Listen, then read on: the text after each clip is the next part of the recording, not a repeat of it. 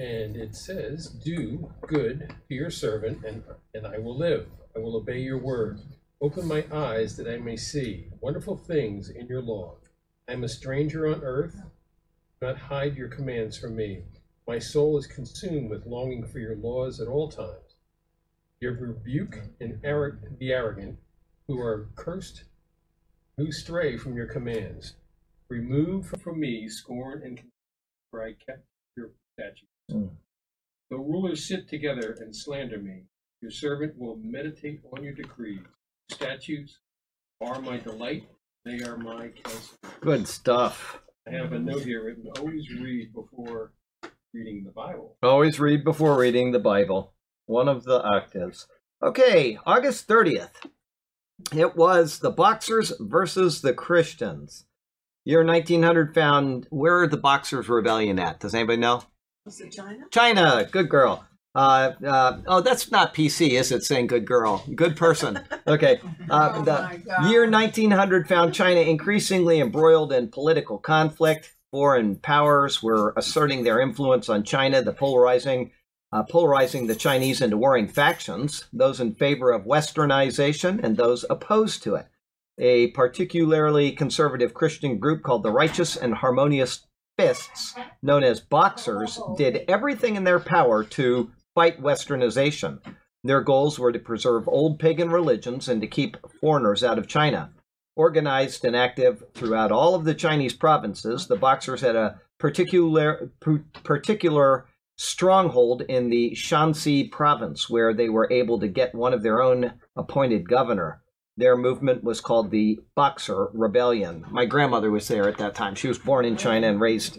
My great grandfather was a medical missionary in China, and so uh, she she went through this. Let's see here. The China Inland Missions Emily Whitchurch from England and Edith Searell from New Zealand were two of the many single women teams stationed in isolated towns.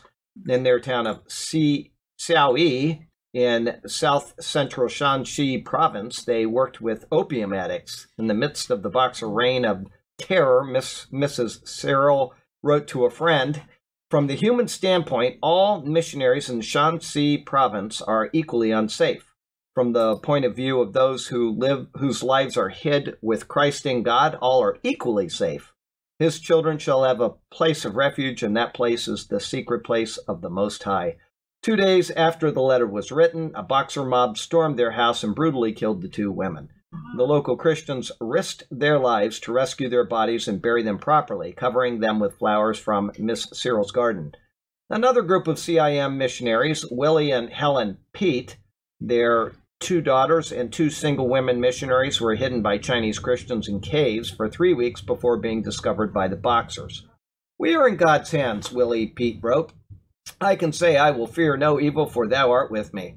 Edith Dobson, one of the single women women, wrote in her last letter, "We know not can we know not can come to us without his permission, so we have no need to be troubled. It is not my nature to fear physical harm, but I trust if it come, his grace will be all sufficient. They were temporarily spared when a magistrate intervened and ordered that they be delivered to a nearby city. But threatened by a mob, they were forced to flee again to the mountains. While hiding in a cave, Willie Peat wrote his final ever letter to his mother and uncle. The soldiers are just on us, and I have only time to say goodbye to you. Uh, we shall soon be with Christ, which is far better for us. We can only now be sorry for you who are left behind in our dear native Christians. Goodbye. At longest, it is only till he come. We rejoice that we are made partakers of the sufferings of Christ, and that when his glory shall be revealed, we may rejoice also with exceeding joy. Helen Peat added, Our Father is with us, and we go to him and trust to see you all before his face, to be forever together with him. On August 30th, 1900, Willie and Helen Peat and their two daughters and the two women with them were martyred. Throughout China, 188 missionaries and missionary children were killed during the Boxer Rebellion. Of these, 159 were martyred in Shanxi province. The missionaries in China during the summer of 1900 experienced incredible sufferings. Are you willing to share in Christ's sufferings as they did? Can you rejoice like the Peats when you were made to suffer for him? What do you think you would write in your final letter to your family? And it says in Revelation 12, 12 11, and they were not afraid to die. And here we sit and moan when we don't have air conditioning. Right. Let's see. We have uh,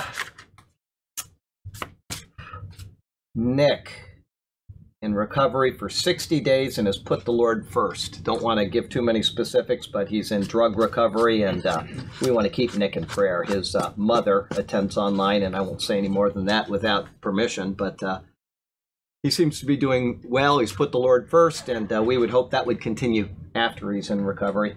And then um, let's see here. We have Lothar in Germany. Our friend is uh, he's going through some tough times right now, and uh, so I would ask that we would lift him up as well. And uh, just you know what a good, nice person he is. So we'll have them in prayer, and uh, I'm sure there's something else that I should be remembering. What's that? Doug. Oh, Doug, thank you, Doug Callerson. Yeah, he and his wife lost their baby puppy, just two years old this week. He got run over, and uh, that was a real loss for him. We were talking about that last night. So you know, you, when you when you're a husband and a wife, and all you have is your puppies, they are your children. And I can tell you, I have eight of them, and if any one of them gets hurt, we take it personally. So. My heart goes out to them as well. So, Heavenly Father, we, we thank you for the chance to come and have this Bible study. Uh, we pray for Burke, who's not here because of uh, difficulties at home with a lightning strike, and we would pray that you would be with him through the trial that he's got to go through, reorganizing things. And we certainly pray for the people we just mentioned that you would be with them and guide them, give them strength, give them happiness, and joy in their heart, and rest, uh, restitution in their lives for the things that they are lost or that they're suffering, and that they would get over that. And we thank you for the opportunity to serve you in whatever capacity you decide. And we would pray that you would help us to uh, know what path we should take. I, sometimes it's just not easy. What should I do today? But uh, if you, we pray to you to guide our steps, certainly you will be there and you will lead us down where you want us to be. So help us to put you first, and then, of course, all things will follow in their proper place. Lord, we commit this uh, Bible study to you. It sure is wonderful to be in your word, and we just thank you for the book of Romans, and we thank you for the truths that it tells us, and we pray these things and thank you in Jesus' name. Amen. Amen. Okay, we're in Romans 14, verse 12 today. So then, each of us will give an account of himself to God. All right, let me see what mine says. So then each of us shall give account of himself to God. So we're really close there. know, very Uh, close. one of them plagiarized off the other, I think. Okay, let's see here. Here's some comments on 1412. The word so is given as a confirming note concerning the previous thought. Paul has been extremely clear in our responsibilities to those who are weaker in the faith. If they, because of their weakness in the faith, abstain from meats, then we are to accept that. Remember, we've been talking about meats, we've been talking about days, we're almost beating it to death, but Paul gives us a couple verses, and we've just been going into great detail about it because it ties in with what Paul says elsewhere, and eventually you get a round picture that th- these are things that we need to watch out for. So, anyway, um, if someone is deeply grounded in Christ, esteems every day the same, meaning he doesn't have a particular day of worship set aside, then we're not to judge him for his freedom. We are not the judge of biblically non stated matters. Okay, everybody got that? If it's not in the Bible, let it alone. Okay.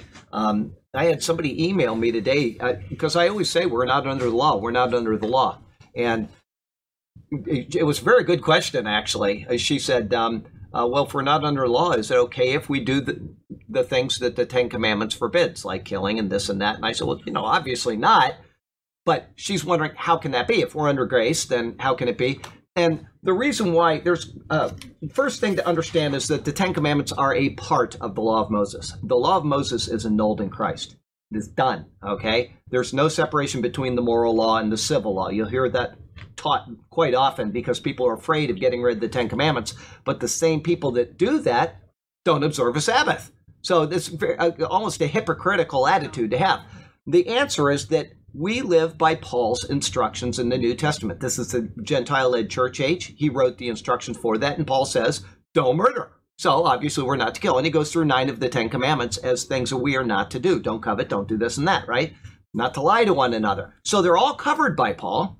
And the second thing is that the Sabbath is completely dismissed by Paul, as it is here in the book of Romans 14.5 and as it is in the book of Colossians 2, 16, and 17, as it is in the book of Hebrews, which I'm certain Paul wrote, even though it's not signed by Paul. We can go through that sometime as to why I believe that, but Hebrews 4 3. Now we who believe have entered that rest. So come on in.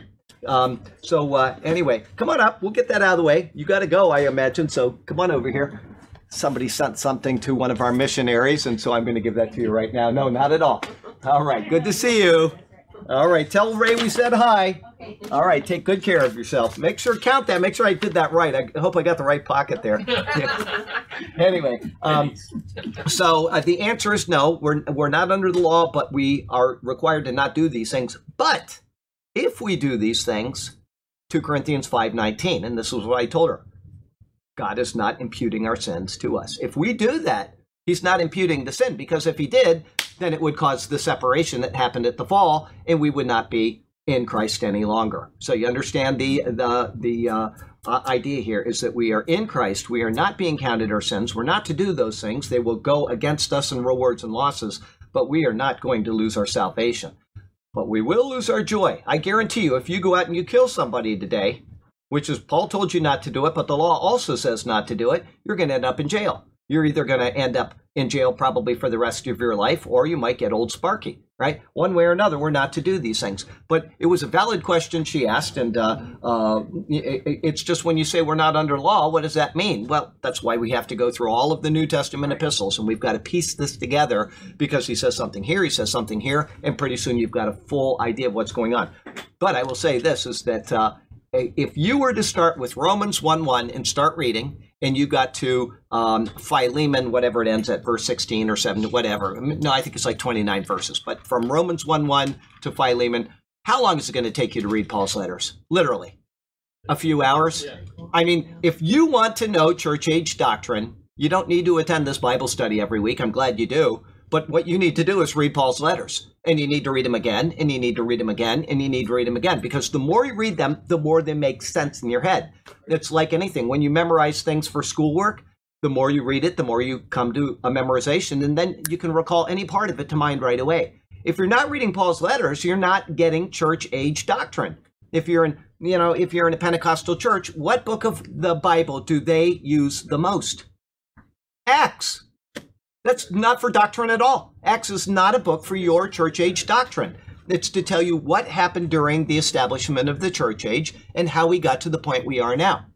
The Jews are out, they're under punishment. They did not receive Christ as a nation, and so the Gentiles took over until the time when the Jews will. Well, actually, until the rapture, and then eventually the Jews will, as a nation, receive Christ. But if you want to know proper church age doctrine, I would like you to read the books of Paul and read them and read them and read them. And it's not going to take you that long. If you start tomorrow morning and you read 30 minutes, in about a week, you'll be done with them. And then you start again and you'll be done with them in another week. And just do that for a year, and you're going to have better doctrine than 99.999% of the people out there. I'm talking about pastors and teachers, and because they're all over the place. They're not sticking with Paul. Paul is our church age doctrine. It was a very good question. I'm glad she asked it. So um, uh, let's see here. Where was I? Um, oh, yeah. Um, we're not to, to, judge biblically non stated matters. We have no authority to point accusing fingers at the freedom exercised by others, which has been grant, granted by Christ. If it's not in the New Testament epistles,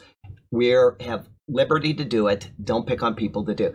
No dancing, no this, no that, one thing and another. Forget that. That is as bad as taking the Bible and saying, well, that doesn't apply and that doesn't apply. I don't care if it's liberal ideology or if it's legalistic ideology, they're both poison. Leave people alone that are not violating biblical standards and people that have their own things like I shouldn't be eating pork. Paul says just let them grow in Christ and eventually they'll get over that, hopefully. Okay? So this has been the context of the entire chapter so far, including verse 11. Though verse 11 made a true statement about all humanity's acknowledgement of Jesus as Lord, that is not the intent of that verse as regards the surrounding context. Rather, the intent is the responsibility of all believers to Jesus, not to the external pressures or whims of other believers in such non defined matters, then each of us shall give account of himself to God. Let me read you verse 11 again so that you know what I'm talking about. Um, For It is written, As I live, says the Lord, every knee shall be, bow to me, and every tongue shall confess to God. And then verse 12. So then each of us shall give account of himself to God. Those things that we do with freedom of conscience will be accepted. But the things, those things which we did apart from a good conscience, apart from a good conscience, Paul was, um, uh, uh, I'm sorry, but there are those things which we did apart from a good conscience. That was a, a, statement, not a question. Anyway, Paul will sum those things up in the last verse of this chapter with the words, For whatever is not of faith is sin.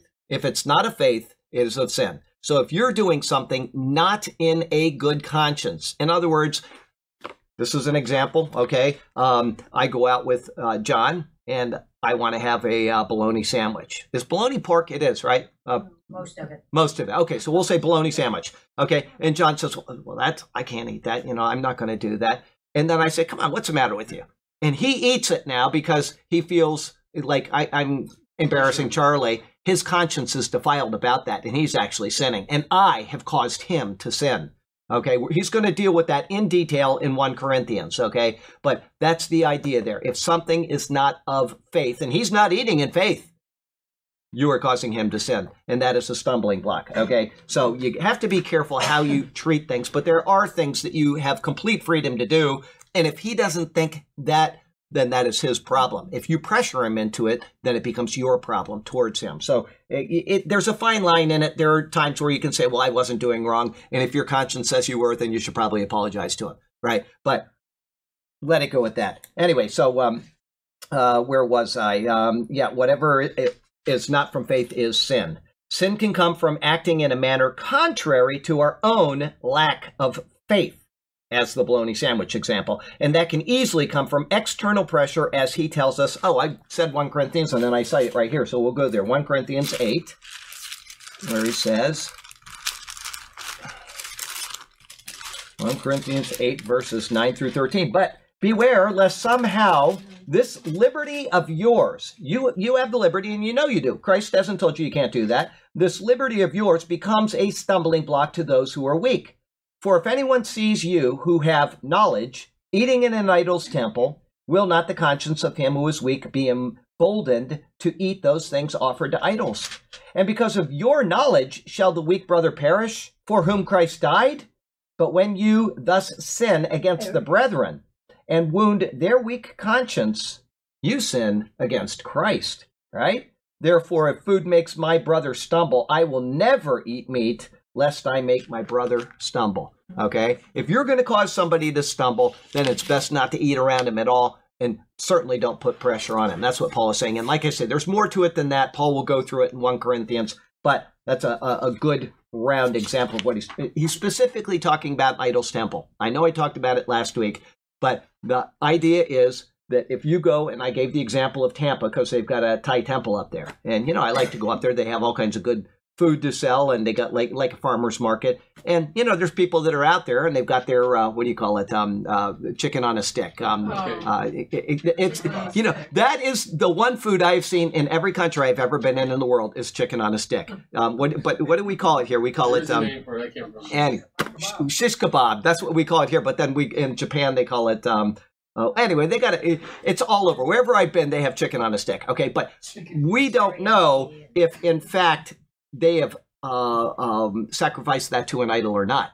We have no idea what they did when they were. prepared. They're just selling it out there. They're putting it on there, and you want to buy some chicken? Sure. Okay. So Paul says, go ahead, buy it, eat it. Doesn't make any difference the, at all because the earth is the Lord's and all His fullness. There's no such thing as an idol in all the world. That's what he says. So it doesn't matter what they did with the chicken because it's there's no God but one. Okay. But if that guy is cooking and says, ah, I sacrificed this to, uh, you know, this God, then don't eat it. And he said, not for your conscience sake, because earth is Lord's in all its fullness. You know that it doesn't mean anything. It's just food for his sake, mm-hmm. because he sees that you're a Christian and now you're eating his food that he sacrificed to an idol. Now he thinks that Christians can eat things sacrificed to idols and he may never come to Christ. Okay. Same thing with the guy standing next to you. You're ordering that. And the guy says, Well, that was sacrificed to an idol. He says, Don't eat it. Not for your sake, but for his. Don't harm his conscience unless you give him instruction. You can give him your little theology and take pull out your Bible out of your back, back pocket, show them 1 Corinthians chapter 8 and say, see, it is okay. And then he says, oh, now his conscience isn't defiled and you're not sinning against him. So carry your Bible with you and you'll get yourself some chicken on a stick. Okay? But you see, everything comes down to conscience in Christ. If you are sinning against your conscience, you're sinning against Christ, is what's happening. So there you go. As you can see from these verses, sin isn't just working against our own conscience, but it is also sin to make another work against their conscience, whether it's the guy selling it, whether it's the guy next to you, or whatever. Okay? God wants us to live in faith and to teach others to live in faith. When we violate this, we sin. Okay? Everybody got that one. Okay? Don't judge other people if they they do their thing. That's their thing but at the same time, be sure to be aware of other people that may have a, a, defiled conscience so that you don't harm them in the process. Life application. Let us consider that Paul's words in Romans 14 do not cover the judging of actual violations of Scripture. Okay? We are obligated to judge such matters. If somebody is violating Scripture, then we are to judge them. 1 Corinthians chapter 5. Everybody know that one? the, let's go there. It's a very short chapter. It's one of those ones that is it stands out. And I'm in two Corinthians again. I do that a lot. Um, one Corinthians chapter five. I'm going to read the whole chapter just because it's very short and it's very simple. It's very explicit, and it, it's something to remember. Chapter it says chapter five. It is actually reported that there is sexual immorality among you, and such sexual immorality as is not even named among the Gentiles. That a man has his father's wife. One, sexual immorality is wrong. Judge it Two, this is a perverse act within the church. Judge it, okay?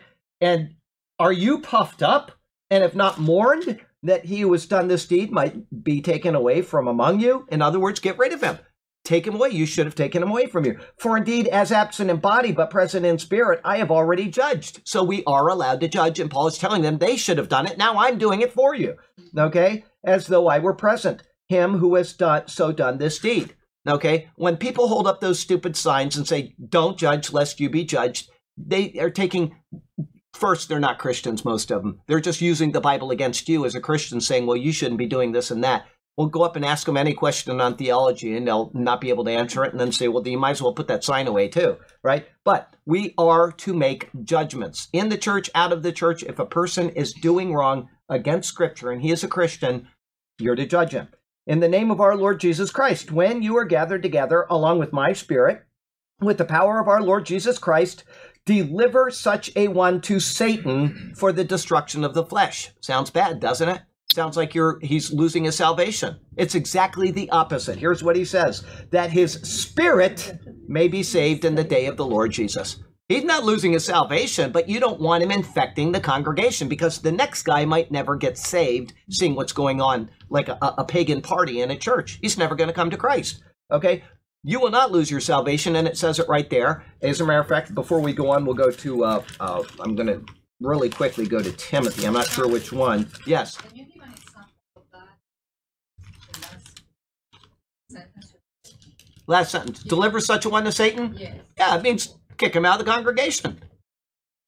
Let Satan have him. He's not in the congregation. Satan. Okay, think of it this way. I won't go to the verse I am, but I'll tell you what I was going to say in a second. Um, uh, when you kick somebody out of the congregation, he's not living in accord with Scripture, right? Uh, and he's sleeping with a bunch of women around town. What is one of the things that's bound to happen to somebody that sleeps with a lot of loose women? He's going to get, he's, yeah, STDs, right? He might get AIDS, okay? his body's going to corrupt and he's going to die. That's what he's saying. Hand him over to Satan for the destruction of the flesh so the spirit will be saved in the day of the Lord Jesus. Same thing with alcohol. If somebody is drinking too much alcohol and they're turned into a drunkard and he's not willing to give that up, he's not willing to seek counsel and, and get off of that, hand him over to Satan for the destruction of the flesh. His liver's going to fail. He's going to turn yellow. He's eventually going to kick the bucket, right? He's not going to lose his salvation, but he will lose his joy in the process. He'll probably lose his house probably lose his wife and children if he has them, right? Any sin like that, think of it. Think of whatever sin you want, whatever one is on your mind right now, and think of the logical end. If they are kicked out of the congregation, the idea of kicking them out of the congregation is not so that they will die. It's hopefully so that they'll have remorse, stop what they're doing, and come back into the fold. Okay? So it's one or the other, and we're going to see that in a second. Okay, it says, um, uh, your glorying is not good. Do you not know that a little leaven leavens the whole lump? That's the whole purpose of what he's doing. Get rid of this person. Let Satan have him. Let Satan handle him. He'll take care of that problem. In the meantime, the church won't have leaven in it. And the next thing you know, everybody here is doing the same perverse things because that is what will happen. You see it in a church when they let one thing come in, it spreads to everybody. In one way or another, it may not spread in the same way, but sin will infect everybody pretty soon. Okay? Your glory, okay. Therefore, purge out the old leaven. Get rid of it, the sin, the sin nature, that you may be a new lump, meaning one without leaven. Uh, that's the picture of the Old Testament, uh, uh, the Passover and the Feast of Unleavened Bread. If you go back and remember that, that it's a picture of our time in Christ. The Passover is Christ dying for us and us receiving that. And then the seven days of that festival, it begins with the Holy Convocation, it ends with one. It is a picture of our life in Christ, living without leaven.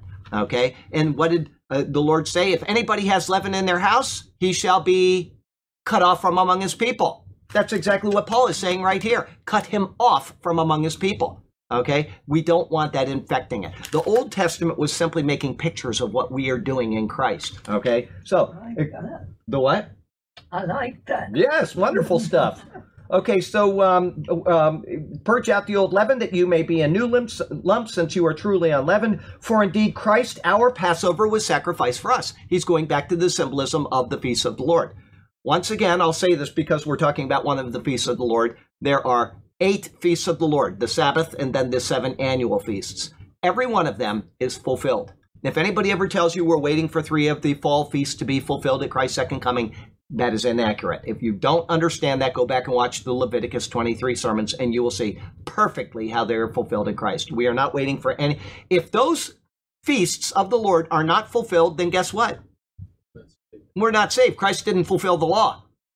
Right? And the law is still in effect, and we are not saved through the blood of Christ. That's exactly that is exactly right. All eight feasts of the Lord, one weekly, seven annual, are all fulfilled in Christ. Don't let anybody tell you that you have to observe the feasts or we're waiting for their fulfillment. In Israel, they're not Israeli feasts. You that's you know people like to do that. They'll say one thing, this is a feast of the Lord, and then as they're going through, all of a sudden the terminology changes, and they say these are the feasts of Israel. You watch any study on the feasts of the Lord, and almost inevitably they will say these are the feasts of Israel or these are the Jewish feasts. The Bible never says that. They are feasts of the Lord. And who is the Lord? Jesus. He fulfilled those feasts. Okay? So if you hear that, make sure you correct them. That is incorrect. All the feasts are fulfilled. If not, then he did not fulfill the law. We are not saved because he is not the Messiah, but he is. Okay, so Passover. Therefore, let us keep the feast, um, not with old leaven, nor with the leaven of malice and wickedness, but with the unleavened bread of sincerity and truth. I wrote to you in my gospel not to keep company with sexually immoral people. Now, this is one that Christian. I'm glad we went into this because this is it adds on to what we've been talking about with um, food and with um, feast days or yeah days of the week celebrations. He says, um, I wrote what wrote you in my epistle not to keep company with sexually immoral people. I, I, who was it? Somebody. Uh, maybe somebody in here. I was talking to somebody in the past week, and they said that somebody that uh, they um, uh, know would never go out with anybody that wasn't a Christian. They wouldn't associate with anybody that wasn't a Christian. I said that's so unbiblical. It's absolutely unbiblical. And this verse right here, is, the next verse is going to show you that. He didn't say don't go out and hang out with sexually immoral people. You want to hang around with a girl that's a whatever, she's your friend. There's nothing to forbid you from doing that. Here's what he said. He said, Yet I certainly did not mean with sexually immoral people of this world, meaning non saved believers, or the covetous, or extortioners, or idolaters, since you would need to go out of the world. I've got friends that worship idols, right? I got friends all, from all over in Asia. They're my friends. I can hang out with them. I can do anything I want with them. He said, Yet I certainly did not mean with sexually immoral people of this world or with covetous or extortioners or idolaters, since then you would need to go out of the world. Here, here's what he clarifies it now. But I have written you, but now I have written you to not keep company with anyone named a brother. That means a brother or sister. In the Greek, the masculine speaks for all. You are not to keep company with anybody that is named a brother who is sexually immoral or covetous or an idolater or a reviler or a drunkard or an extortioner, not to even eat with such a person. If you know that person isn't living for the Lord, don't eat with them. Don't have any communication or any fellowship with them because if you do, you are condoning their activities. So it's somebody that's a Christian. Somebody that says they are a Christian, named a brother, he says. That's right. You are not to fellowship with them. But you got a friend that's a, I don't care if she's a prostitute. If she's your friend, how is she going to hear about Jesus unless you're talking to her about her? You know, I've been talking to you about this for two years and you really shouldn't be doing this. And eventually it's going to dawn on her, right? That's not what Paul never tells us not to associate with the people of this world in any capacity at all. He says, when a brother says that they, a person says they're a brother and they act that way, don't associate with them. Don't even eat with them. Everybody see the difference. Okay. And then he finishes up. He says, um, For what have I to do with judging those who are outside? Do you not judge those who are inside? But those who are outside, God judges. Therefore, put away from yourselves the evil person. The entire purpose of sending them out is so that they will hopefully come to their senses and stop doing what they're doing and come back into the fold. If not, then you treat them like a pagan and just you don't hang around with them at all. They've said they're a brother, they want to live that way, that's fine. You're not doing it around me. But a pagan, a person that's never called on Christ, you're free to hang out with them and do whatever you want. We wouldn't be into projects every Saturday if we couldn't do that, right?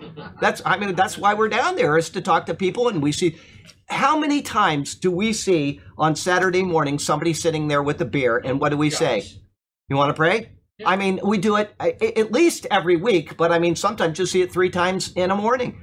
We go up and they're, they're all sitting there. They got their morning breakfast. Yeah, their can of breakfast there. And uh, what do you do? Just walk by and say, Well, I'm not going to associate with you until you're sober. You'll never be able to do it.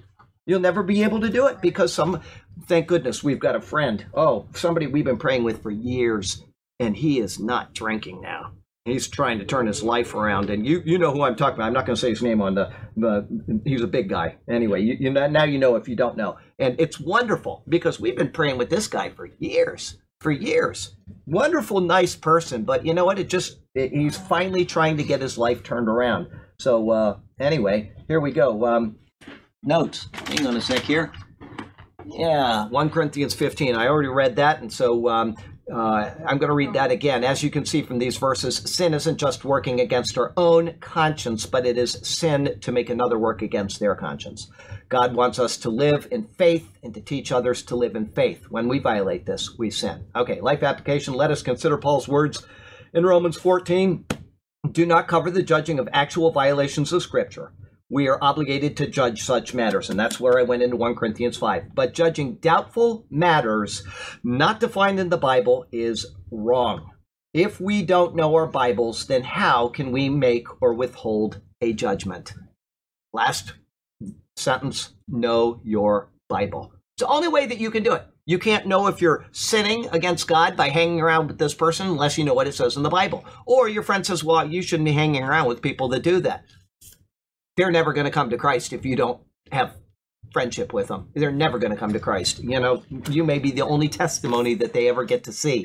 So there you go. I mean, know your Bible because if you don't, you have no idea at all if so, what somebody's telling you is correct or not. Okay, fourteen thirteen. I like this next one. Oh boy. Therefore, let us stop passing judgment on one another. Instead, make up your mind to not put any stumbling block or obstacle in your brother's way. Okay, when he says that, I'm going to read it again. It's very, very similar. Therefore, let us not judge one another anymore. What did he just tell us to do in 1 Corinthians 5? To judge. To judge. It has to be taken in the context of what he is saying. When he says, don't judge one another, he is speaking about what? Doubtful matters. What he's been talking about through all of chapter 14. Doubtful matters. Food, days of the week, etc. Don't judge people over those type of things. Because if you take that verse and you put it on a placard and you stand outside of a uh, a church and say, "Don't judge," Oh, yeah, yeah. Everyone's you know that's a perfect verse for that but the context is doubtful matters it has nothing to do with what he did tell us to judge in 1 Corinth or yeah 1 corinthians chapter 5 so careful with the context always Yep. a verse taken out of context is a pretext it's a lie okay verse 13 begins with therefore to tie us back to the previous instruction in the end paul says that we are accountable to christ not to others where doubtful matters are concerned If it's a doubtful matter, let the Lord judge it. Okay? And as this is so, therefore, he says, let us not judge one another. One can almost hear the backbiting which precipitated Paul's letter. Backbiting which continues on to this day, by the way. People were certainly pointing fingers and accusing one another of not being true Christians because of their diet or their timing or mode of worship. I mean, you get it all the time. All the time. Okay. What is sad is that since the letter of Romans, along with all of the other epistles, has been written, we now have these surer guidelines than before that time. That's why he's writing this letters because they really didn't have the guidelines. And so Paul is saying, well, you should do this and do do that. And he's telling it to an individual church. Probably not thinking, well, this is going to be a standard letter of the pages of scripture for the next 2,000 years. He's just giving them instruction. Well, guess what? We now have this instruction. How guilty are we when we don't take the time to read this, to know it, and then we do exactly what he's telling us to do or not to do? Because, like I said, if you started reading right now and you finished up with Philemon, you would be done. I, I can't imagine it would take more than two hours. Reading it out loud, which is slower, it would take you probably about two hours. And I could be wrong on that. I haven't done it. But the letters of Paul do not take a long time to get through. And yet, how many times do we say, well, you know, and we have to keep reading them too because I forget. I read them all the time and I forget. That's why we keep reading the Word of God. All right. It's just like anything else. If you want to remember it, you've got to practice it. Ev- Everybody had to remember a poem in high school. Anybody? Memory? You had to memorize a poem. Anybody? Yeah, yeah, yeah. I remember. Well, there you go. That was my point. Everybody here was saying, "Well, yeah, I had to do a, a memorize a poem in high school, and you don't even remember it because you're not practicing it, and that kind of stuff just starts leaving your mind." I did memorize the Raven by Edgar Allan Poe, and I bet you, I bet you twenty dollars I could say it, and I haven't done it in 15 years, but I bet you I could do it. I love Poe. If it wasn't for the Bible, I'd still be reading it. But once I read Poe every single year, everything that he wrote, I read all of his works, and I memorized the Raven when I was probably 14. But I got to tell you what. I once I met the Lord, I haven't read him since, other than to maybe just refer to something like in a sermon. Uh, just Dark, right? Oh, he's dark in some, but he's got one of the best sense of humor that you've ever imagined. Really? He's written some of the funniest. Really, if you like reading and you can take time away from the Bible, read Poe, and you will have. he- He does. He invented the modern mystery, not Sherlock Holmes, uh, Sir Arthur Conan Doyle. He didn't. Uh, it was Poe that uh, invented that genre. He, he had a guy named Sue, uh, C. Auguste Dupin, a French guy, and he did the Murders in the Rue Morgue, and he did, you know, several. And then everybody else started writing that genre. So that's why we have all of these different uh, people like that. He wrote comedy, he wrote dark stuff, he wrote um, poems and love stuff, and wonderful. Read Poe. Anyway, um, sorry, I didn't mean to get off on that, but I just, yeah, he's really, really was a great author. He was a troubled guy, though. It's very sad his life. But um, anyway, um, let's not judge one another anymore. And um, finger pointers, I said. Okay, what is, uh, yeah, here we go. What is sad is since the letter of Romans, along with all the other epistles, has been written, we now have these surer guidelines than before that time. And yet, there continues to be the same argumentation almost 2,000 years later. Churches divide over petty issues, and strong heads argue over matters which should be laid to rest by merely opening the Word, accepting what is written, and then exercising love along with adhering to that instruction. Okay. Remember last week, a couple of my friends emailed me, and they uh, they kind of thought it was funny that I brought up the thing about women not teaching, right? And because, and I do that purposely, is because it pokes people that that disagree with that, and so I bring it up once a month at least. But you know, a lady emailed me; she gave the perfect verse to substantiate that. 2 Timothy 2 5. Okay? If you don't compete according to the rules, you don't get the crown. Right? And remember, I said that if somebody is out there preaching and she saves 10,000, brings 10,000 people to Christ, if you don't compete according to the rules, it doesn't matter. You get no crown. It was a marvelous verse. Let me read the whole verse so you've got it. 2 Timothy 2 5. What? I mean, and I didn't think of that at all. Hi, Nicole. How are you? Good to see you. Let's see here. 2 Timothy 2 5. Let me find that really quickly. And remember the, the press when Trump said it's in the letter of 1 Corinthians and they just barbecued him. I say 1 and 2 Corinthians, 1 and 2 Timothy, and they have not talked about the Bible since, Since then. then, right. they're, they're just such hypocrites. Uh, 2 Timothy 2 5. And it, also, if anyone competes in athletics, He is not crowned unless he competes according to the rules. You don't get rewarded for doing wrong. It doesn't matter if the, the end came out good, the end does not ever justify the means. When you stand before the Lord and you say, Well, I did all these great things, and look at the end result, and He says, You know what? You violated my precepts in the process. No reward. Go sit in the corner with your thimble. Okay? I mean, that's, I can just see it. I just, we have to adhere to what the Bible says, regardless of our own petty peeves and our own whatever. Okay? I, Jew and Gentile, right? Jew comes first. I always wished I was a Jew. I'm not, right? I mean, you just live with it. If you're not this, then live with what you are. If you got bad eyesight like Paul, then you have somebody help you write the letter. This is what you do, okay? I- ah, ah. compete according to the rules. That's a wonderful verse. Thank you for for uh, sending that to me. Okay, so um, there are constants which never seem to go away. Okay, conscience, knowledge, and stubborn pride. Some are weak in the faith and lack knowledge, and so they live moment by moment, holding on to what their conscience dictates. And we all know Christians like that. They don't know the Bible, and they're just whatever they're told, they're, they they hold on to that because that's what their conscience dictates. They're weak in the faith.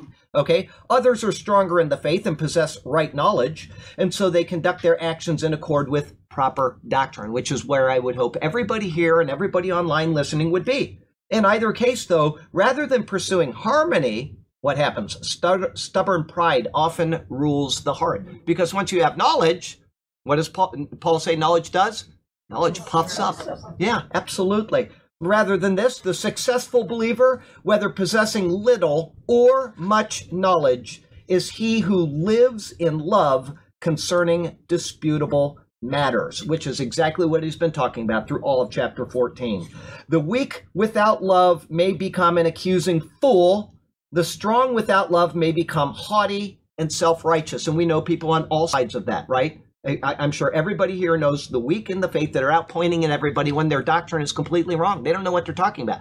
And then, of course, we have the people that have beautiful doctrine, really beautiful doctrine. They're up in seminaries, they teach, and they're haughty and they're arrogant and they look down on everybody. Okay, you can go either way with that. You can be have no knowledge and you can be a great Christian, and you can have all the knowledge in the world and you can be a great Christian, or you can take it in the wrong direction, and the next thing you know, everything devolves. So you want to at least do what you do in love towards others with the knowledge you have, whether it's a little or a lot. That's the point. Okay, so the Christian who exercises love in the treatment of others in these doubtful matters is the one who is on sound footing. This is the one who determines not to judge what they have no right to judge. In order to be such a one as this, Paul says that we should re- rather resolve this, not to put a stumbling block or a cause to fall in another brother's way. Okay? A stumbling block is something that one can easily trip over. For example, if a person doesn't want to eat meat for a particular reason, such as that given by Paul in 1 Corinthians 8 about the idols. Remember? I read that a minute ago. And another Christian coerces them to work against their conscience. They have now placed a stumbling block in front of the weaker brother. This is because anything which is not of faith is, as we've already said, sin. A cause to fall would be a stumbling block which actually trips up the faith of a person so that they now sin possibly violating their conscience to the point where they walk away from the faith. And that over food? Yeah. Yeah, right. Imagine how displeased the Lord will be when we face Him and receive our judgment concerning things we unrightfully judged. Okay? Life application. Our freedoms in Christ do not include the freedom to coerce others to violate their conscience.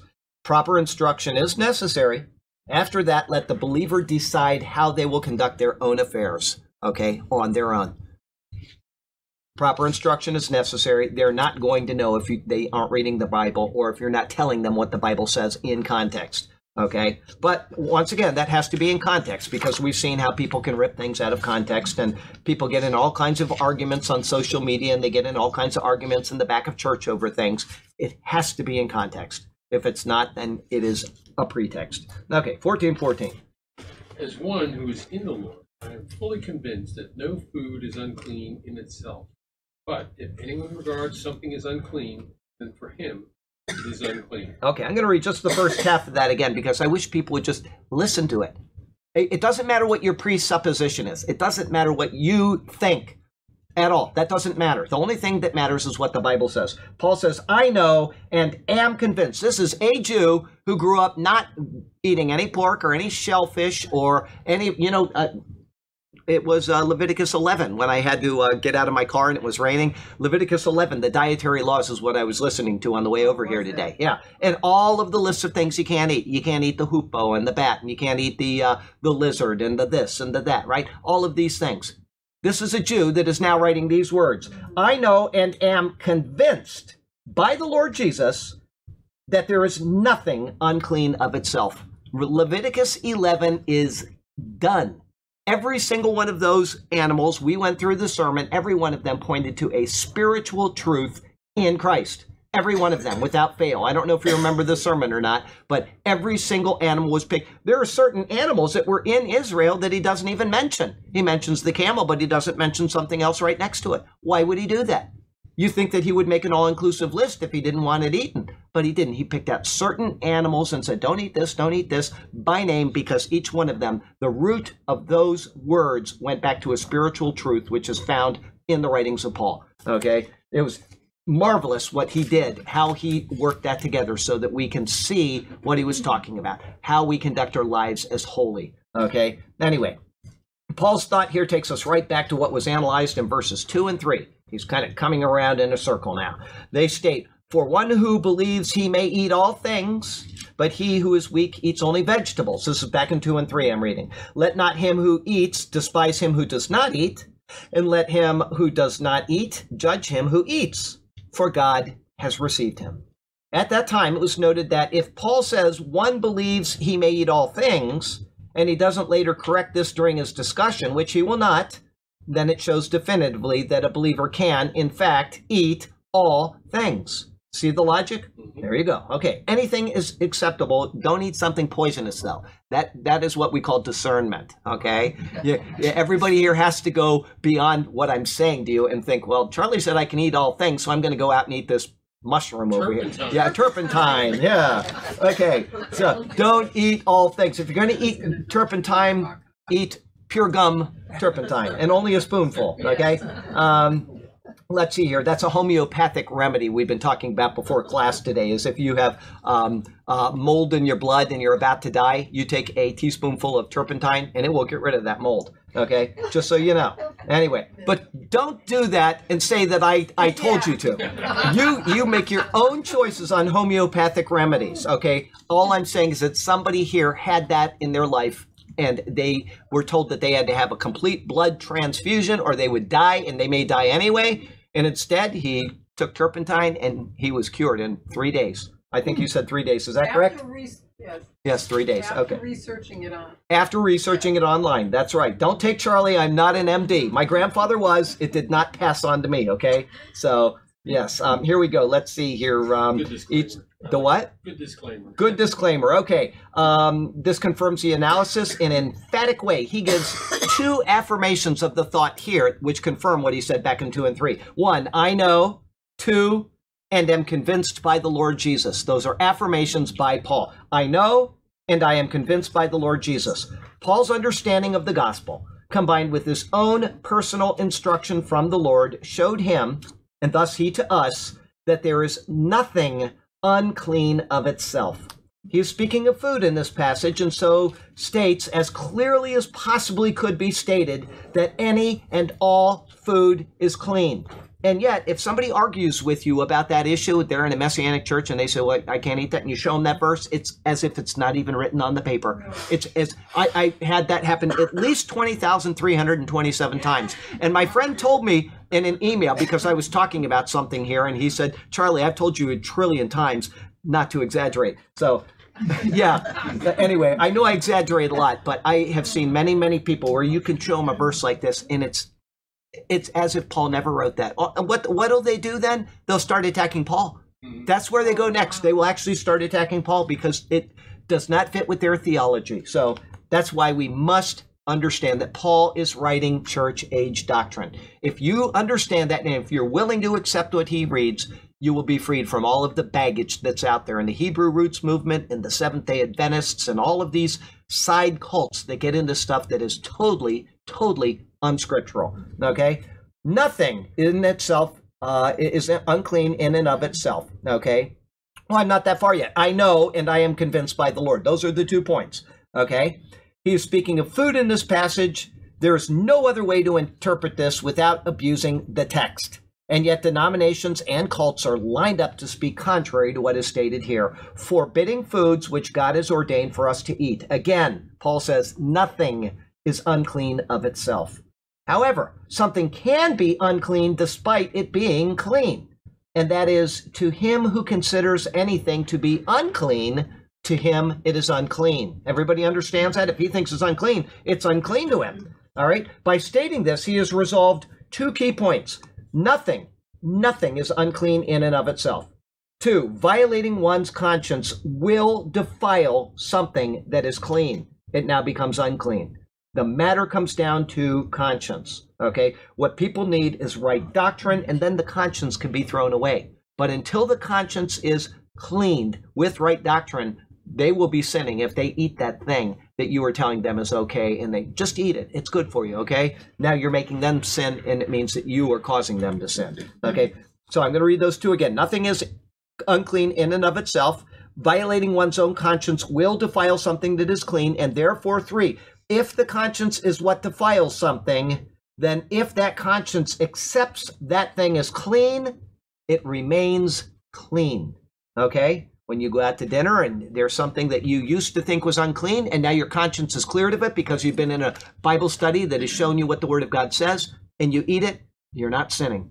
Whereas before it was unclean to you, it is now clean to you because of your conscience and the meat hasn't changed one bit. Okay? Not one. Well, if it's three months later, it's Yeah. changed a lot. So maybe you better not eat that piece of meat, but get another one like it. Okay? Anyway, that which is unclean is that which is received without faith.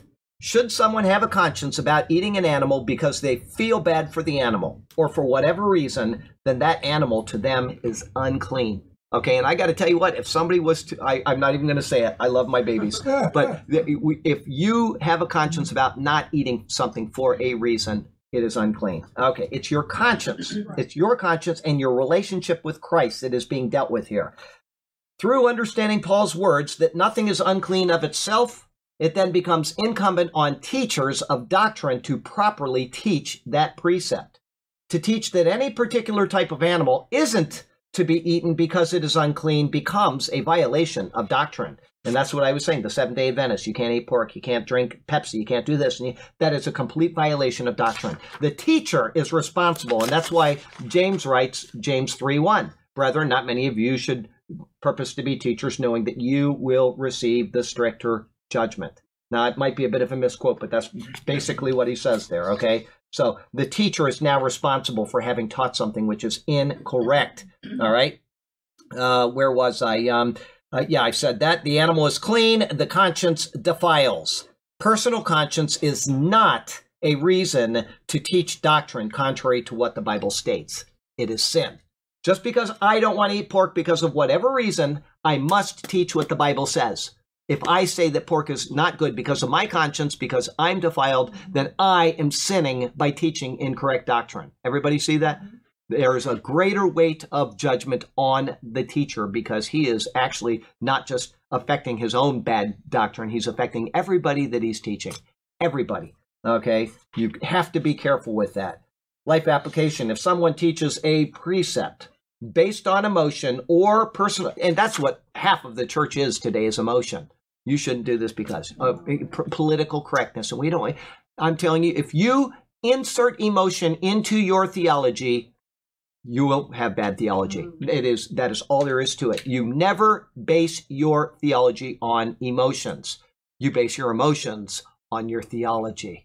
When you understand the greatness of what Christ did for you, then you should be humbled. You should be mournful. When you understand the freedom that Christ has given you, you should be joyful. When you understand the proper doctrine, your emotions should be based on that, not the other way around. You never, never base your doctrine on your emotions. And when people give their doctrine on a social media because of their emotions, guess what? they become teachers and they are sinning by doing that. Okay, because they're not giving sound doctrine. You must keep your emotions out of it if you are teaching it incorrectly. Okay, you need to make sure you teach it correctly.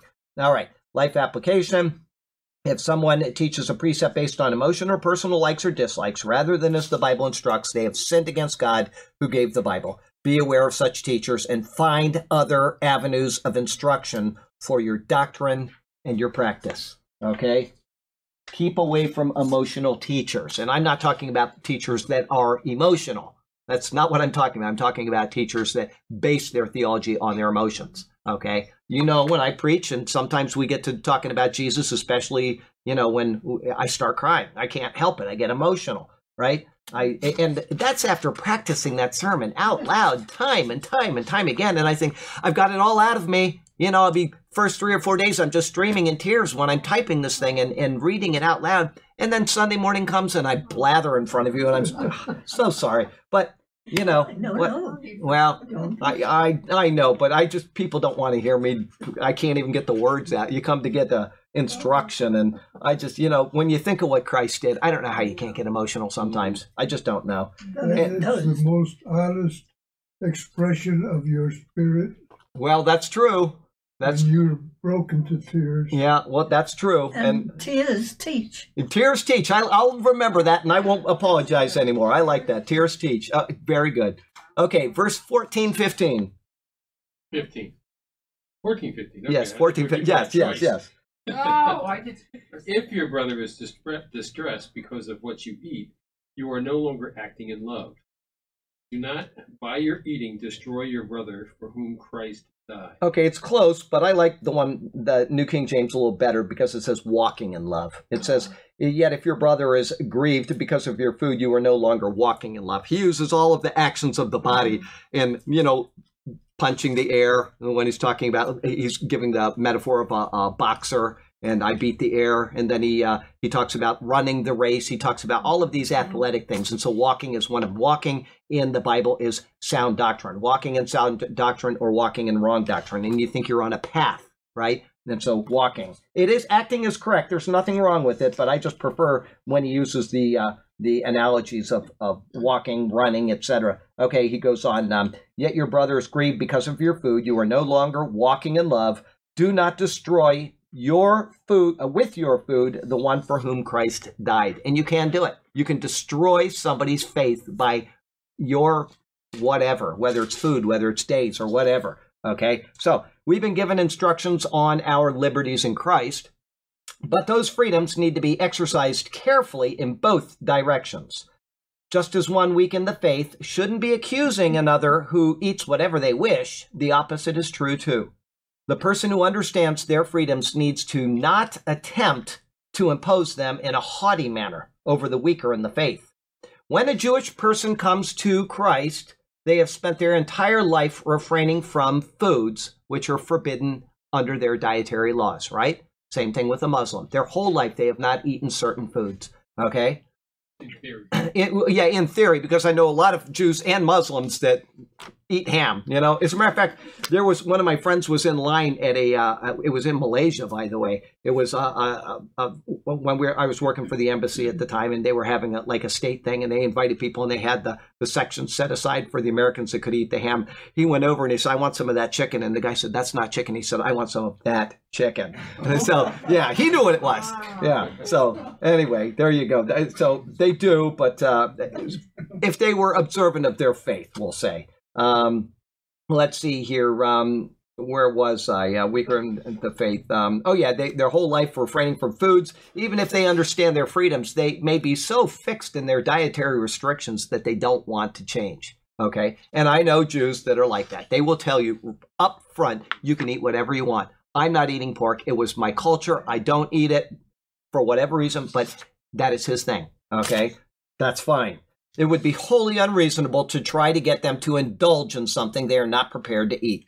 And having them work against their own conscience, you will grieve them. In so doing, you are no longer walking in love. The same is true with vegetarians. Whose stomach are they filling? If they want to fill it with only vegetables, is that truly any business of another? That's what Paul asks. Right, absolutely. Let people choose what they wish to eat and do not, as Paul says, do not destroy with your food the one for whom Christ died. It's their stomach. Let them eat what they want. There's pretty much nothing on this planet that is edible that I won't try. I, I mean, literally nothing. Durian, anybody?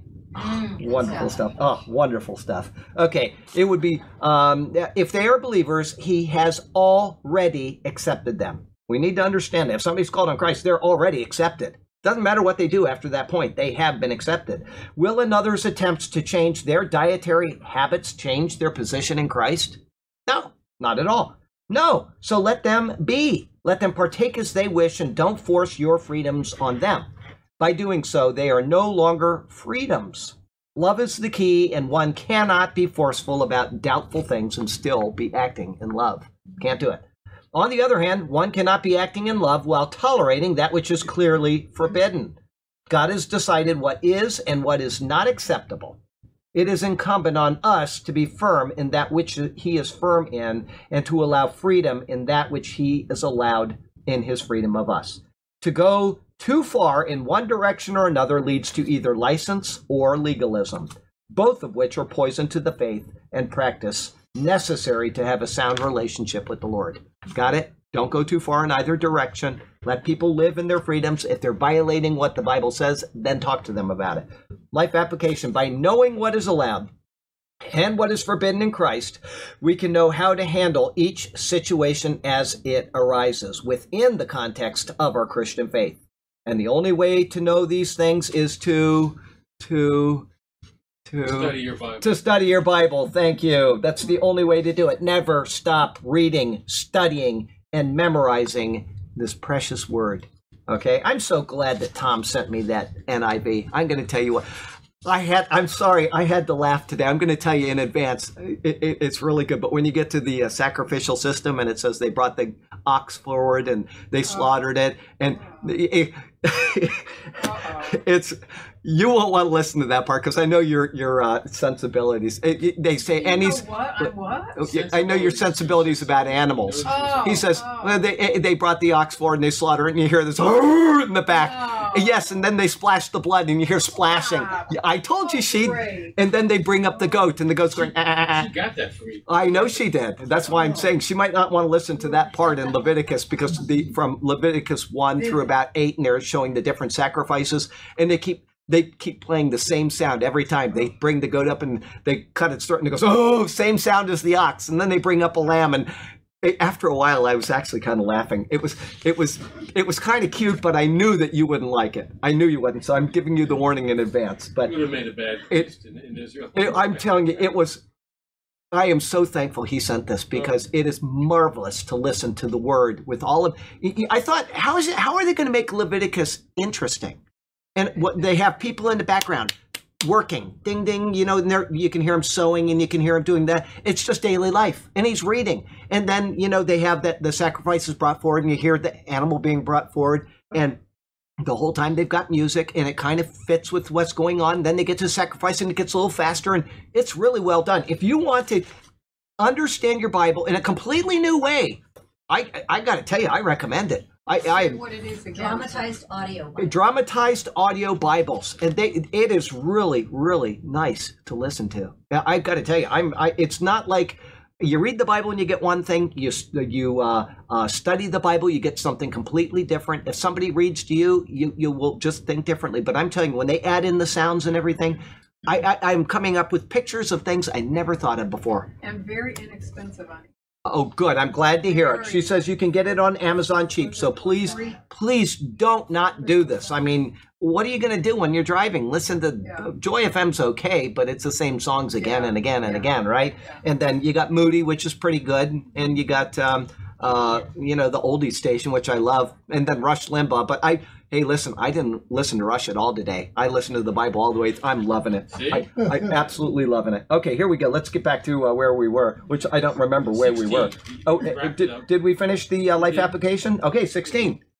Which actually will put together everything you just said. And not only that, we're really going quick today. We are. We've done like five verses. This is great. Do not allow what you consider good to be spoken of as evil. Okay, a little different here. Therefore, do not let your good be spoken of as evil. But it is correct sense. what you considered. It's like, okay, so now the, the, the, the conversation is, it starts. It's like, okay, Absolutely. well, you shouldn't do that. Well, That's right. it's not evil because. Because. And then you go back to, Absolutely. Very well. Very well said. Okay, um, with the use of the word therefore, we are asked to refer to what was just said in order to grab Paul's intended meaning. The previous two verses stated, I know and am convinced by the Lord Jesus. Remember, I know and I am convinced that there is nothing unclean of itself. But to him who considers anything to be unclean, to him it is unclean. He goes on, if yet if your brother is grieved because of your food, you are no longer walking in love. Do not destroy your with your food the one for whom Christ died. That's the context. Because nothing is unclean of itself, we may feel that we have liberty to partake of anything at any time without harm. This is not the case. It would be entirely inappropriate to invite a known Christian vegetarian over to your house and then serve only dishes with meat. It just wouldn't be right. In fact, knowingly doing this would be evil. It would actually be harmful, okay? And the good you intended by the invitation for dining will only be spoken of as evil by somebody else. When they come over, they're going to say, That guy, he knew I'm a vegetarian, he did this to me, and forever they're going to speak about you as evil. Okay? Likewise, if you were to start attending a congregation which consisted of Messianic Jews, which are Jewish people that have accepted Christ as Lord, and went to bring a ham sandwich along for a snack, you would more than probably cause a large amount of offense. Not because there's anything inherently wrong with a ham sandwich, but because these believers had spent their lives refraining from such food and will probably continue to do so, even though they now know that they have the freedom to do otherwise. It would just be wrong. Having said that, it should be noted that in modern society, someone will always, always find offense at something that somebody else does. We know that. There must be a point where the offended party has to simply grow up and stop being offended all the time. But tact and diplomacy over these matters comes down to one word. Begins with L, ends with of. Anybody? Love. Love. Okay, there you go. Got it. Um, th- it it all comes down to that. And this is true from either angle by the one exercising their freedom and by the one who is easily offended. In the end, the consideration of the situation from the angle of love will be pleasing to the Lord. Okay? So when you're ready to uh, start fighting, it's probably best to just step away from it, something I find very hard to do. Life application use sound judgment towards others. If atheists are offended by a nativity scene, that is their problem, not yours. However, if a fellow believer is offended by your freedom and your style of worship while you are attending their church, then maybe you need to adjust to accommodate them. Make your considerations in such matters with Jesus as the example and love as the guide. Okay, you go to church with your friend and they do one thing and you're doing another. Everybody there's going to think that your friend is an idiot for allowing this idiot to come with them. Okay, so there you go. But I couldn't care diddly what atheists think about my faith. Not at all. I couldn't care one iota. And if they're offended by it, ha, that's what I think. Yeah, too bad. All right, 17. the kingdom of God is not a matter of eating and drinking, but of righteousness, peace, joy in the Holy Spirit. Okay, almost word for word there. Ah. Paul has probably used as much ink on the continuing subject as any other in all of his epistles. This matter right here food and uh, days, which means liberty in Christ. Okay? Since verse 1, he has remained on the same overall concept of externals in life and how they should not be a distraction in our Christian conduct. In other words, if it is not a specific mandate, either in the positive, do this, or in the negative, don't do that, then don't argue over it. This is a source of legalism which poisons so many teachers, pastors, and congregations, and it is just as harmful as ignoring mandates through liberalism, license. Both are to be rejected. Taking from Scripture or adding to it are both violations of what belongs to God alone. Okay? I sat in a church like that for quite a few years. You know, that's where my kids went to school. King James only, no dancing, no this, and it was it was it, your head wanted to explode when you walked out of there. If you knew what the Bible said, you're thinking, where do they get this? Where, wh- you know, now I understand, especially Baptist preachers, probably 90% of them were alcoholics. And so they, they, they, they take that and they impose it on everybody. You can't drink, you can't drink, you can't drink. Well, that's, as I said in the last verses, the analysis, that's sin. Because there's nothing in the Bible says that you cannot drink alcohol, except in two occasions. Both of them are in the Old Testament law. Okay, and yet they they they say it and they say it. They have it in their the Southern Baptist Convention. That's one of their policies for all of the Southern Baptist Convention. Well, I hate to tell you, but that is sin because it is not biblical, right? It's the one sermon out of all of the sermons that I listened to. Anybody remember Adrian Rogers? One of my favorite preachers of all. Absolutely one of my favorite preachers. I could listen to him all day today and just rejoice, except one sermon he did, and that was on alcohol because he took everything out of context. But Charlie, Yes.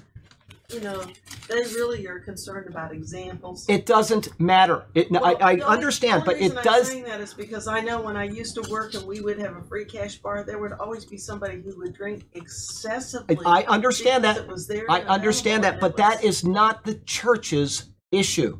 The church has to teach this book.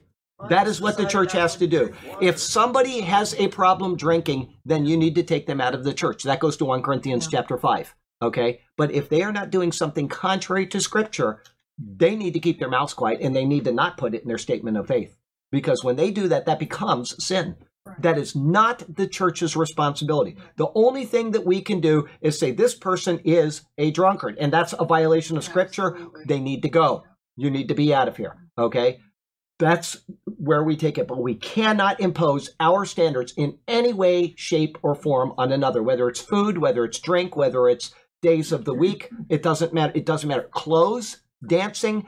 I I got to tell you, all the girls have to show up in in dresses. They women aren't allowed to cut their hair. I was in a, a church up in uh, Alabama, Alabama, Oh, I think. The snake? the, the snake handling church. And all the women had hair all the way to the floor. They weren't allowed to cut their hair. They did certain things. I mean it, you know it's legalism. It's not good policy. But I, I tell you what snake handling is a little freaky anyway but it was the music in that church was i've never heard remember uh, ever in my life i've never heard better music than what i heard in that. It was unbelievable. But yes. Um, if I'm say hanging out with a friend that used to be alcoholic, Yeah. So now you better not drink around that person. Right. that's why you know what? When we have the lord's supper what do we have? Grape juice. because I have no idea the people in this church what their pasts are like, and I'm not going to do that. And if I know somebody has a problem with drinking, I will not drink around them. Right. It is not going to happen. Okay, The- you're absolutely right about that, Laura. You you have to use discernment because we all have weaknesses. Some people have gotten out of pornography, and the last thing I would do is take them down to Turtle Beach in the summer. Right? I just Oh, wouldn't do it because there's girls in bikinis, and it, it, it- the mind can't handle it. You have to be discerning when you know somebody's limitations. Mm-hmm. As as Clint Eastwood said, a man's got to know his limitations. Okay, there you go. So um, where were we? Um, uh, yeah, the negatives, legalism. Okay, both are rejected. Adding to the Bible, taking from the Bible, taking from Scripture or adding to it are both violations of what belongs to God alone. Remembering now the first half of the thought, which continues in verse 17. In the previous verse, it said, Therefore, do not let your good be spoken of as evil. What we do with our diet can certainly affect our Christian testimony. Okay? But it shouldn't because the kingdom of God, as Paul says, is not about eating and drinking. Right. This is the first time in this conversation that drinking has been added into the overall concept of food. The word used here is posis and simply refers to anything that can be consumed. However, it must be implying one of two things to even have been introduced.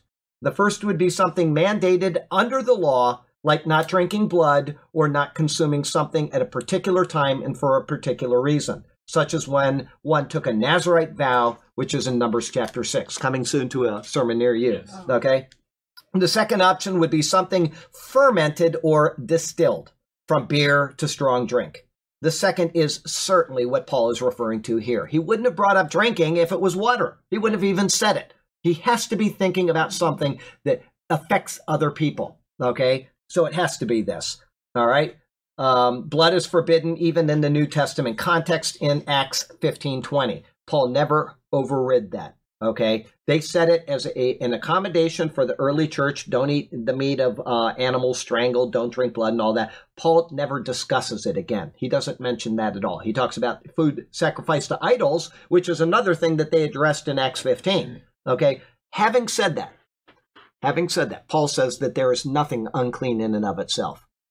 I've got friends that drink blood pudding and all that gross stuff that you know it's just Oh, part of their culture. And I think I'm not going to tell them they can't do it because there is nothing unclean in and of itself, but that is just gross. that is just gross. Your blood sausage and they, they, they drink those blood things. I'm talking about people from Asia and they just, I ah, don't know what you're talking about. just, you go to their parties and it's just, There's more health risks. yeah, it, yeah, You it's, did say there Gross. wasn't many things that you wouldn't eat. Yeah. Yes, we just found out about three. But that I'm going to tell you what I'm going to tell you why is because when I was a kid, I I was at school and something happened and my tongue got cut completely open on the inside, and that lady, she the nurse, she said just swallow it. I'm I'm spitting out and. It made me sick, man. I'm telling you what. And I, I no more. It's like, you know, tomatoes, fish, and Oh, watermelon. come on. Never. But I'm going to tell you, Oh, blood is a meant the tomato no, I'm saying tomatoes, fish, and watermelon. I won't eat, but I, I won't blood. I don't even want to taste it. Oh, it's uh, that was a horrible day. Tomato, fish, and watermelon. Yeah, well, blood is just because, but yeah, I mean it, that was a very, very tough. You're like eight years old and you- you're just bleeding, tongues don't stop bleeding inside your mouth. Oh, that was really bad. So I, I can't even think about it. But anyway, I didn't mean to get off on that, but you started me. It's your fault. Anyway, it's always your um, let's see here. The Nazarite vow only pertained to Israel under the law. Okay, so we got that out of the way. So he must be ta- talking about alcohol. Therefore, other than blood, there are no restrictions mentioned in the New Testament. Understanding this, the consumption of drinking alcohol then falls under the disputable matters category, just like types of food and days and observances. Hence, to forbid it, talking about alcohol now, would be legalism, adding to God's word. However, to promote it to the point where it would lead to drunkenness would be going in the opposite direction. That's right. Either way, there would be an abuse of what is considered acceptable. Rather than getting into a bad situation over this, just like the eating of meat or the observance of a particular day of worship, we are to not let our good be spoken of as evil. And the reason why is given as the final portion of verse 17. Rather than focusing on things which are temporary and passing away, we should be promoting righteousness and peace and joy in the Holy Spirit. Legalism is swept out of the house by proper doctrine when righteousness is pursued. However, the crowd who shout do, do and don't over disputable matters do not promote righteousness. Where there is bondage, it is certainly missing. I was in that church for years and it was missing. The same is true with peace and joy in the Holy Spirit. We cannot live under these precepts if we are attempting to please men. Instead, there's only a violation of the conscience, feelings of guilt, and a lack of being filled with God's perfect presence. And the reason goes back to what being filled with the Spirit entails. Does anybody remember? It is a what type of an action? Oh, Begins with a P. Passive. Passive. It's a passive action. That's right. A believer is sealed with the Spirit the moment they believe. What Pentecostals and Charismatic teach about a second birthing of the Holy Spirit is completely false. You are sealed with the Holy Spirit the moment that you believe in Jesus Christ, and you will never, ever, as long as you live, ever get more of the Holy Spirit.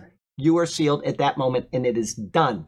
But the Holy Spirit can get more of you. It is passive. What did, Okay. what did you say they believe in? This? They believe in a second birthing of the Spirit. In other words, there, there are two categories of Christians those that are saved believers, and there are those that are Holy Spirit saved believers. They believe in a second birthing of the Spirit. It's false. It- it's absolutely nothing in Scripture to justify it. It is taking the book of Acts in a descriptive manner, passages out of context, and it is applying it to their doctrine. Holier than thou is That's what it comes down to eventually. That's correct. They believe you have to speak in tongues in order to be uh, prove that you're sealed, and then they speak in tongues which aren't even languages, which the Bible always speaks of tongues as languages. Okay, so all of these things are false teachings. Okay, um, my friend emailed me. It doesn't matter who. He emailed me and he says, you know, I've been saved for years, and he said, I don't know the joy of the Holy Spirit. He says, what? How am I? What am I missing? And I said, you know what? I'm going to tell you what I get frustrated. I'm talking about me, Charlie. This is my answer to him. I say I get frustrated.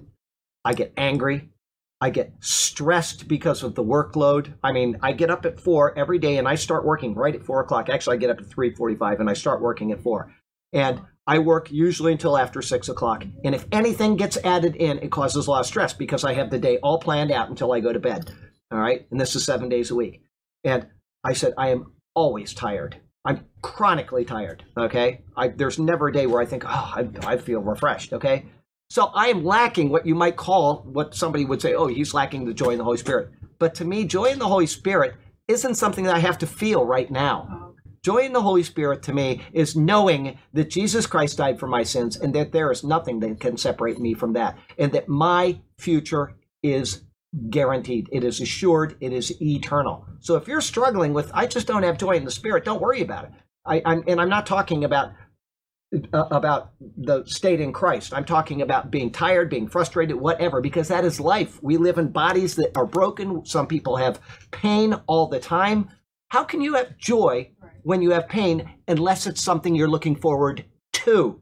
You understand that? If you are looking forward to what is coming, then that pain, you can have joy in that pain. But you're not having joy because of the pain. So don't lie and say, well, gee, I'm, I'm filled with joy in the Holy Spirit when you're suffering. Okay? Paul stole. He went through all of that suffering, and yet he had the joy of knowing that he was going to be with the Lord. Okay? He was suffering terribly. All right? So don't don't feel bad if you are struggling in this world and what am I doing wrong as a Christian? You're not doing anything wrong as long as you understand the final goal of what Christ did for you. This is temporary. This blows at times. I understand that, but something really good is coming, and that is where our joy comes from. Okay. Uh, um, okay. I, I just had to say that because I want people to understand that it, it, not everything is peachy in life. All right. Um, where was I? Are we what verse are we in? Um, 17. Seven. Okay, so uh, let's. Oh yeah, peace and joy in the Holy Spirit. That's what got me thinking about that. We cannot live under these precepts if we are attempting to please men. Instead, there is only a violation of the conscience, feelings of guilt, and a lack of being filled with God's perfect presence. And the reason goes back to what being filled with the Spirit entails. That's where we left off. It is a passive action. A believer is sealed with the Spirit the moment that they believe. They can never get more of the Holy Spirit from that moment, but the Spirit can get more of them. Through peace, contentment, and joy, the Spirit will radiate out of them. And this can only occur through obedience to God's word and his precepts, not the precepts of man. You will never have any joy of anything if you are living in bondage in this world. Don't do this, don't do that, don't do this, and don't do that. Who are you pleasing? You're not pleasing God, right? You'll get your joy in knowing that I'm doing these things because I have something waiting for me that is a lot better than this life. Life, life application, we have been given the chance for heavenly joy even in this life. Why would we waste that wondrous opportunity be, by being brought into captivity and bondage? And why would we ruin it for another by having them violate their own conscience? Let us endeavor to put disputable matters away from our interactions with others difficult to do, but it's what we're called to do, is to not go disputing too heavily with people over disputable matters. Just give them doctrine. If they don't want to learn it, then uh, what did it say in Titus? Warn a, uh, a divisive man once, warn him a second time, and then have nothing to do with them. But if they're not being divisive, if they just are weak in their faith, then love them for their weakness. Okay, that's the precept we're looking at. Ah, just in time. Heavenly Father, thank you so much for these instructions from Paul. They, uh, when we read them individually during our Bible study, sometimes or our Bible reading, sometimes they don't really come out in their fullness. But when we stop and think of what Paul is saying, because it's based on what you intended for him to say, it sure comes out beautifully. We can see that we have freedoms, but we're not to abuse those freedoms. We can have joy in what is lying ahead, even while suffering in this world. Thank you for these things. Thank you that we have this hope, this sure hope that is founded in Jesus Christ. And Lord, we lift up all of the people, whoever they are in this building or outside of this building, that are suffering right now with their own trials, their difficulties, job problems, or whatever. Lord, be with them and help them to understand that the temporary is frustrating, but we can have joy in Christ because of what is coming. It sure is wonderful to think about, and may that day be soon. We love you and we praise you in Jesus' name. Amen. All right, let me back uh, back this up here.